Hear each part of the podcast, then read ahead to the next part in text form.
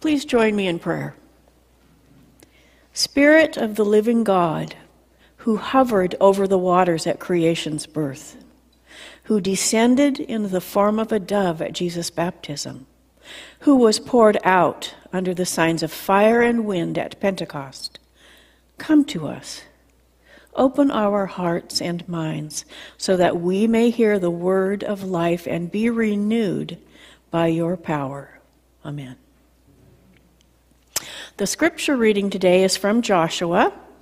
I'll be reading from the New International Version. This is Joshua 24, verses 14 through 18. Now fear the Lord and serve him with all faithfulness. Throw away the gods your ancestors worshipped beyond the Euphrates River and in Egypt and serve the Lord. But if serving the Lord seems undesirable to you, then choose for yourselves this day whom you will serve whether the gods of your ancestors served beyond the Euphrates or the gods of the Amorites in whose land you are living. But as for me and my house, we will serve the Lord. Amen. Then the people answered, Far be it for us to forsake the Lord to serve other gods. It was the Lord our God Himself who brought us out of Egypt, from that land of slavery, and performed those great signs before our eyes. He protected us our entire journey and among all the nations through which we traveled. And the Lord drove out before us all the nations, including the Amorites who lived in the land. We too will serve the Lord because he is our God.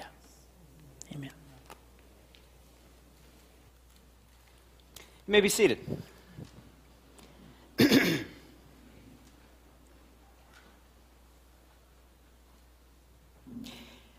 We're in a mini sermon series that began last week, continues this week, and then concludes next week.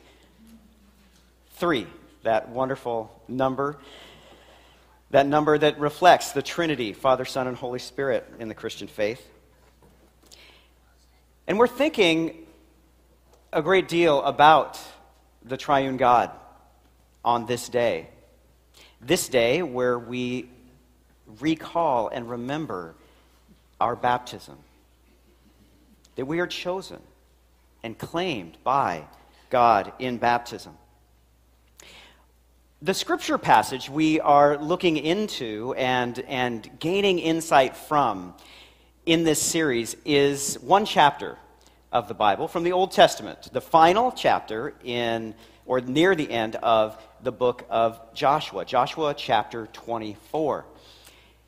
And this is one of the significant covenant renewal moments in the life of God's people, Israel, in the Old Testament. It's a moment for God's people to consider God's faithfulness and their response of faith Following the lead of this scripture text, today we are patterning our service after the service of the reaffirmation of the baptismal covenant in the church.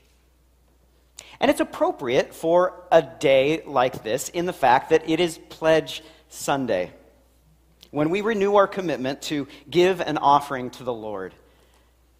It's on Sundays like this that we, that we say, and we are uh, bold to say it, that that God calls us to be good stewards of the gifts that God has given us. And our lives are overflowing with God's generous gifts in terms of relationship, food, shelter, uh, meaningful work, income, uh, the ability to put money in the bank for later and that someone just doesn't take it. Think about that. It's not something we share with everyone in the world, certainly with every believer who gives to the Lord. The sacrament of baptism reminds us that we are in a covenantal relationship with God, in which the Lord has been faithful to us, and we are called to faithfully serve the Lord through the offering of our time and our talents and our treasure. This year's pledge card has been designed to, to be expanded into multiple panels that allow us to consider the giving and the pledging of our serving God, in addition to what we will give financially. The covenant renewal in Joshua 24 follows a particular form that we introduced last week. And let's review that really quickly. It's a three part form that begins with acknowledging God's faithfulness. What God has done for God's people in the past. And that builds up into quite an epic resume. And so last week we considered it recounting God's resume.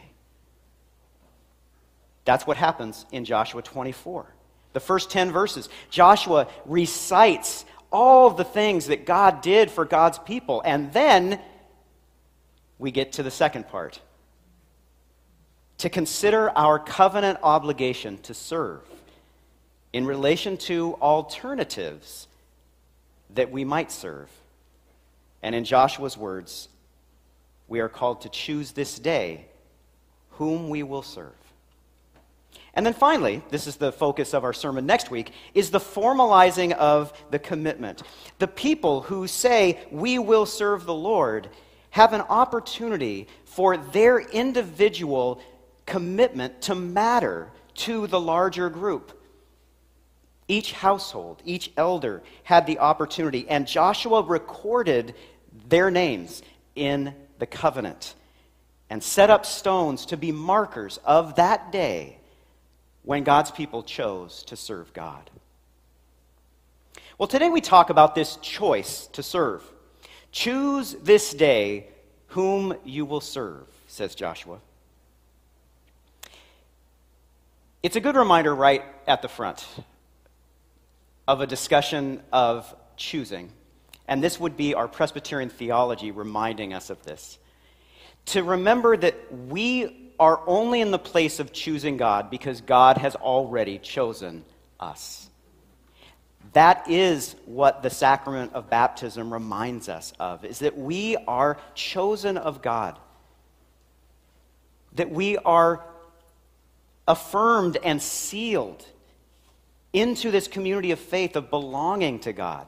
And so it's not like God's out there waiting for us to choose him by our own power and might and wisdom, and then we earn our way into God's affections by that choice. No.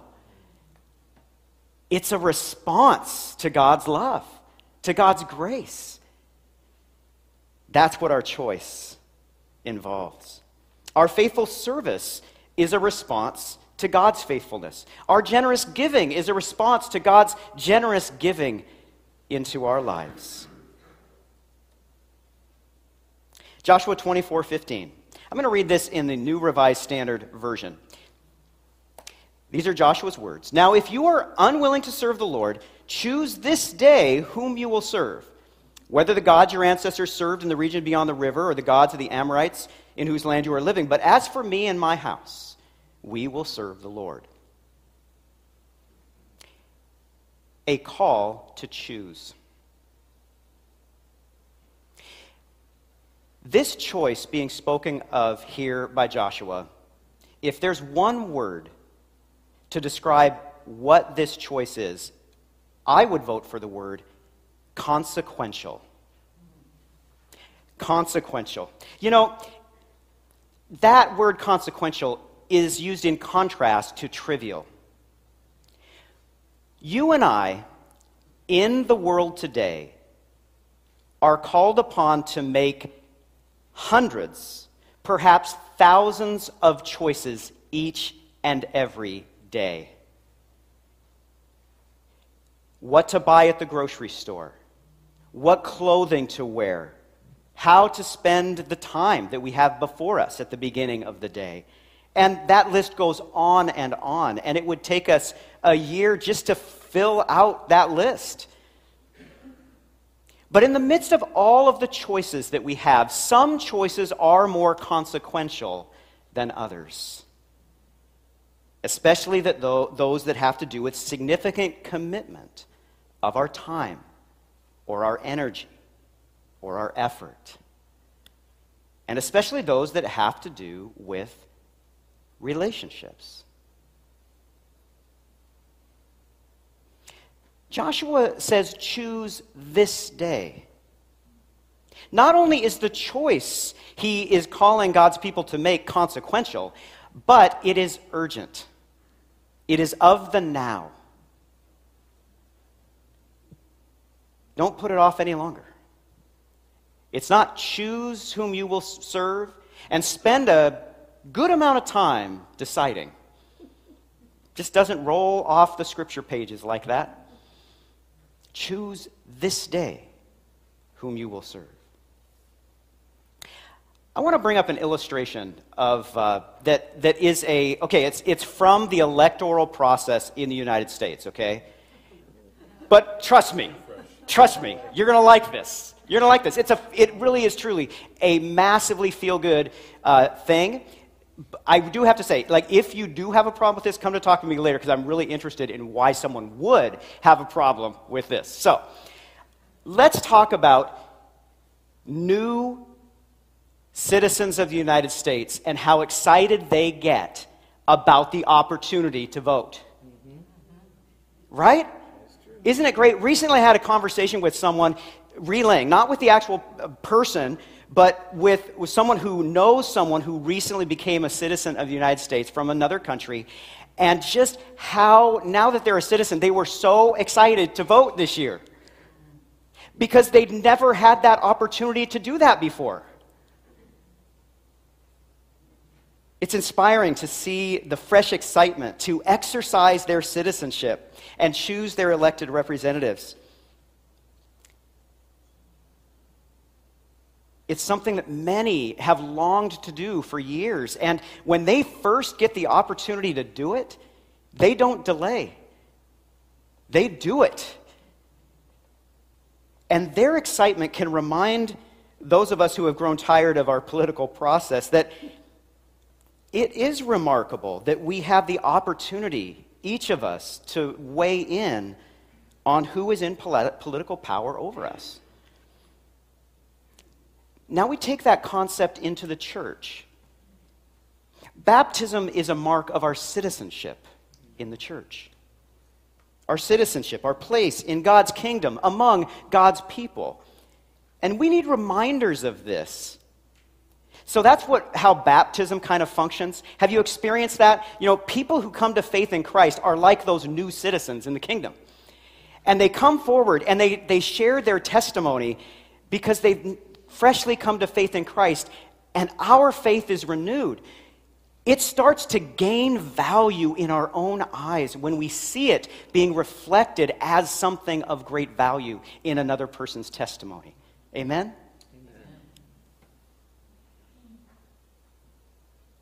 And so, opportunities like today to remember our baptism and be thankful are vital. Vital to rediscover the wonder and the passion of being incorporated into God's work in the world through the church, something that transcends nation, ethnic group, race, status, all of those things that divide human beings. God's church envelops all of us. It is truly inclusive. And baptism is the sign of that.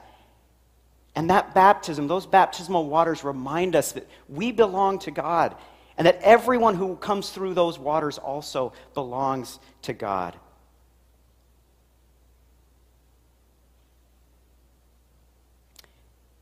Joshua says, Choose this day whom you will serve. The command to serve shines brightly from this text. In fact, in the verses that we read today, the word for serve in Hebrew is, is, um, is written nine times. That's just in these verses. In Joshua 24, there's more. This is a chapter about serving the Lord. To serve, if you look at it through this Old Testament lens, is an act of the heart. It is to be devoted to God. But because our inner devotion can be vague to the point where it may, in fact, be meaningless or lose meaning, God gives us the opportunity to demonstrate it by outward actions. Yes, it is a matter, matter of the heart. But God, throughout his history with his chosen people, has given people the opportunity to express that devotion to God in public, in an act of worship. In ancient Israel, to serve God meant to take part in public worship, in giving offerings and bringing offerings to be sacrificed in the temple. It also meant acts of obedience, that service meant devotion of the heart in the form of obedience and following the law of the Lord, putting it into practice. I think the best frame to be thinking of in this sermon is to think of the Ten Commandments.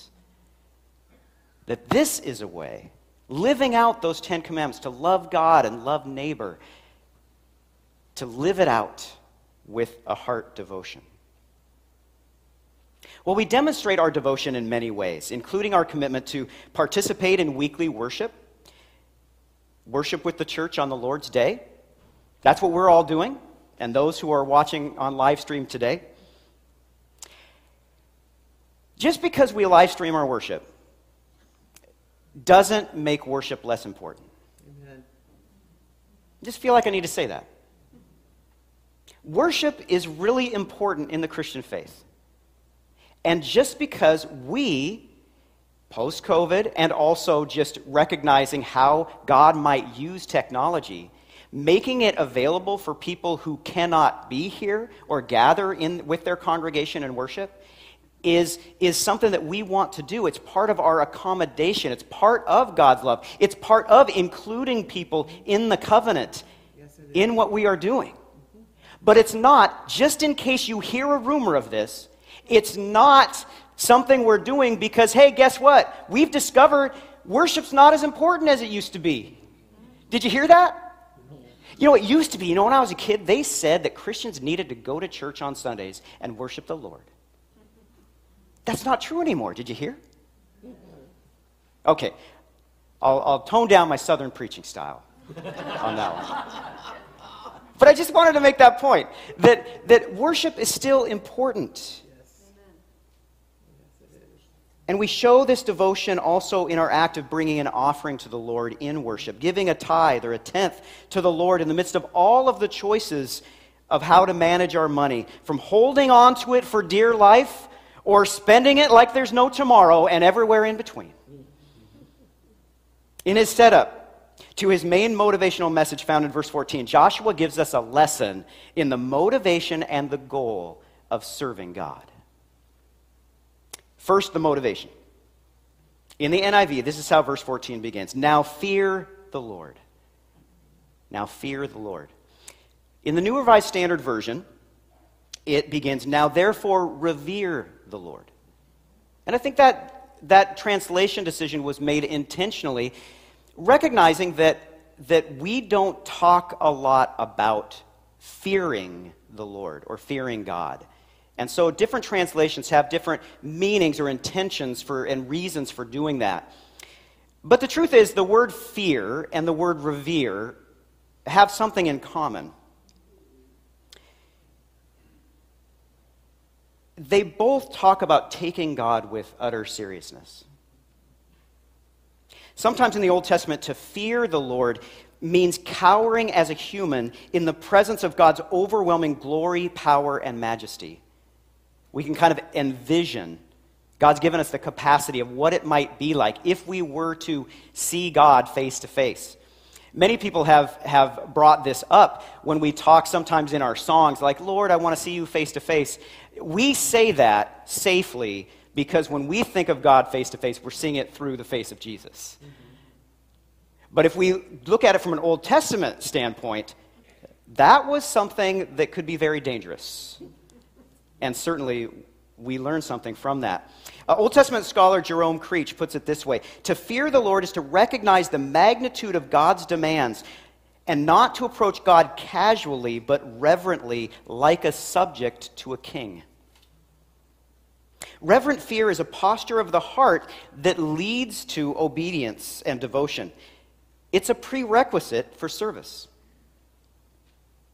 Well, for all of the advances of modern society and how we have been liberated from those ancient things, and for many people, including their sense of the, the trappings of religion, it's remarkable how much we are still motivated and allow ourselves to be motivated by fear. In the church, we're often reticent to talk about the fear factor in relation to God, but we're quite comfortable with other authorities leveraging it in our lives. You're probably wondering, what are you talking about? Let me tell you. We recognized uh, veterans earlier. So, most veterans went through something at the beginning of their time of service that was something like basic training, and there was someone like a drill sergeant or equivalent.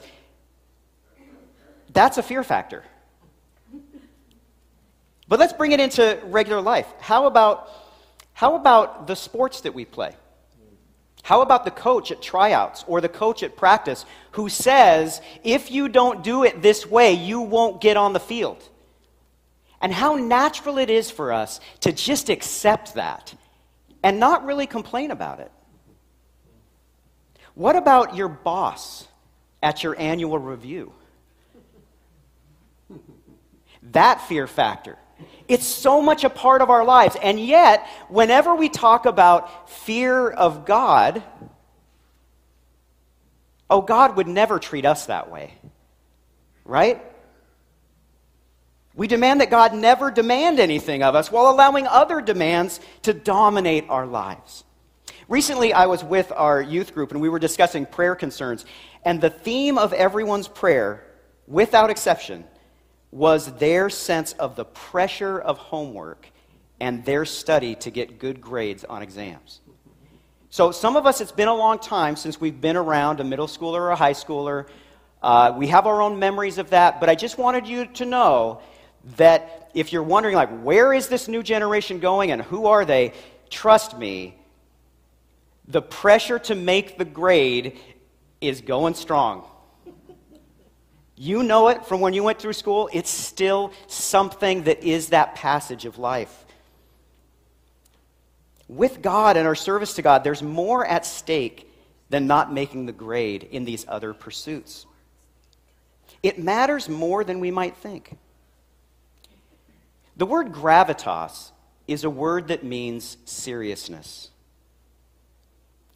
While it's true that because of Jesus, we no longer look at God primarily through the lens of fire and brimstone, make no mistake. The gospel of grace does not reduce the gravity of God. Let me say that again. The gospel of grace does not reduce the gravity of God. Receiving grace, receiving forgiveness, does not mean, it's not a free pass to ignore the God of the universe. In fact, it's exactly the opposite. It's to be in a covenant of people who, with gravitas, with utter seriousness, are in awe of being chosen and being in a relationship with the living God. Okay, so first, the motivation this fear and reverence of God. Next, the goal of service. In the NIV that we read today, it's, Joshua is recorded as saying, Now fear the Lord and serve him with all faithfulness. In the NRSV and the ESV, it takes that all faithfulness and actually, I think, more faithfully shows the, the Hebrew scriptures behind it and uses two words in sincerity and in faithfulness. So the NIV basically said, well, sincerity and faithfulness are about the same thing, so we're just going to emphasize it in all faithfulness. But, but the, the uh, scholars who were a part of the, the other translation said, well, they're, they're a little bit different, so we're going to include those, both those words.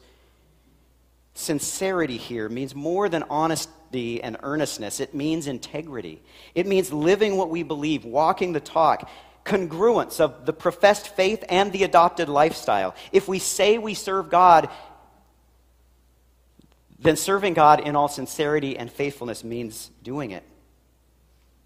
As professing Christians, our goal is to live out our beliefs and serve God faithfully, and to do this in the midst of other choices and pressures. Some of those pressures come from the outside, the enticements of the world. I read recently that in the 1970s, uh, it was kind of a, a major shift in the world because of media. Human beings in the Western world started to be encountered by 500 advertisements a day. That's been updated. And now the estimates are north of 5,000. You got to think. Social media, just do the thinking, and you'll say, oh, yeah, it adds up in a hurry. Buy, invest, dedicate, prioritize, serve. When's the last time one of these ads encouraged you to give to God? I'm encouraging you to give to God. Joshua is encouraging you to give to God. I just want to let you know that if you really do the math, it's not overbearing, is it? Compared to all the other invitations through advertising that fill our lives. So let's live into it today and in this series. Those ads call out to something inside us. They call out to our hearts where our wants and desires reside and our commitments are made. And once upon a time, Joshua spoke to the hearts of God's people and called forth their faithful service. And through the Holy Spirit, God is still speaking.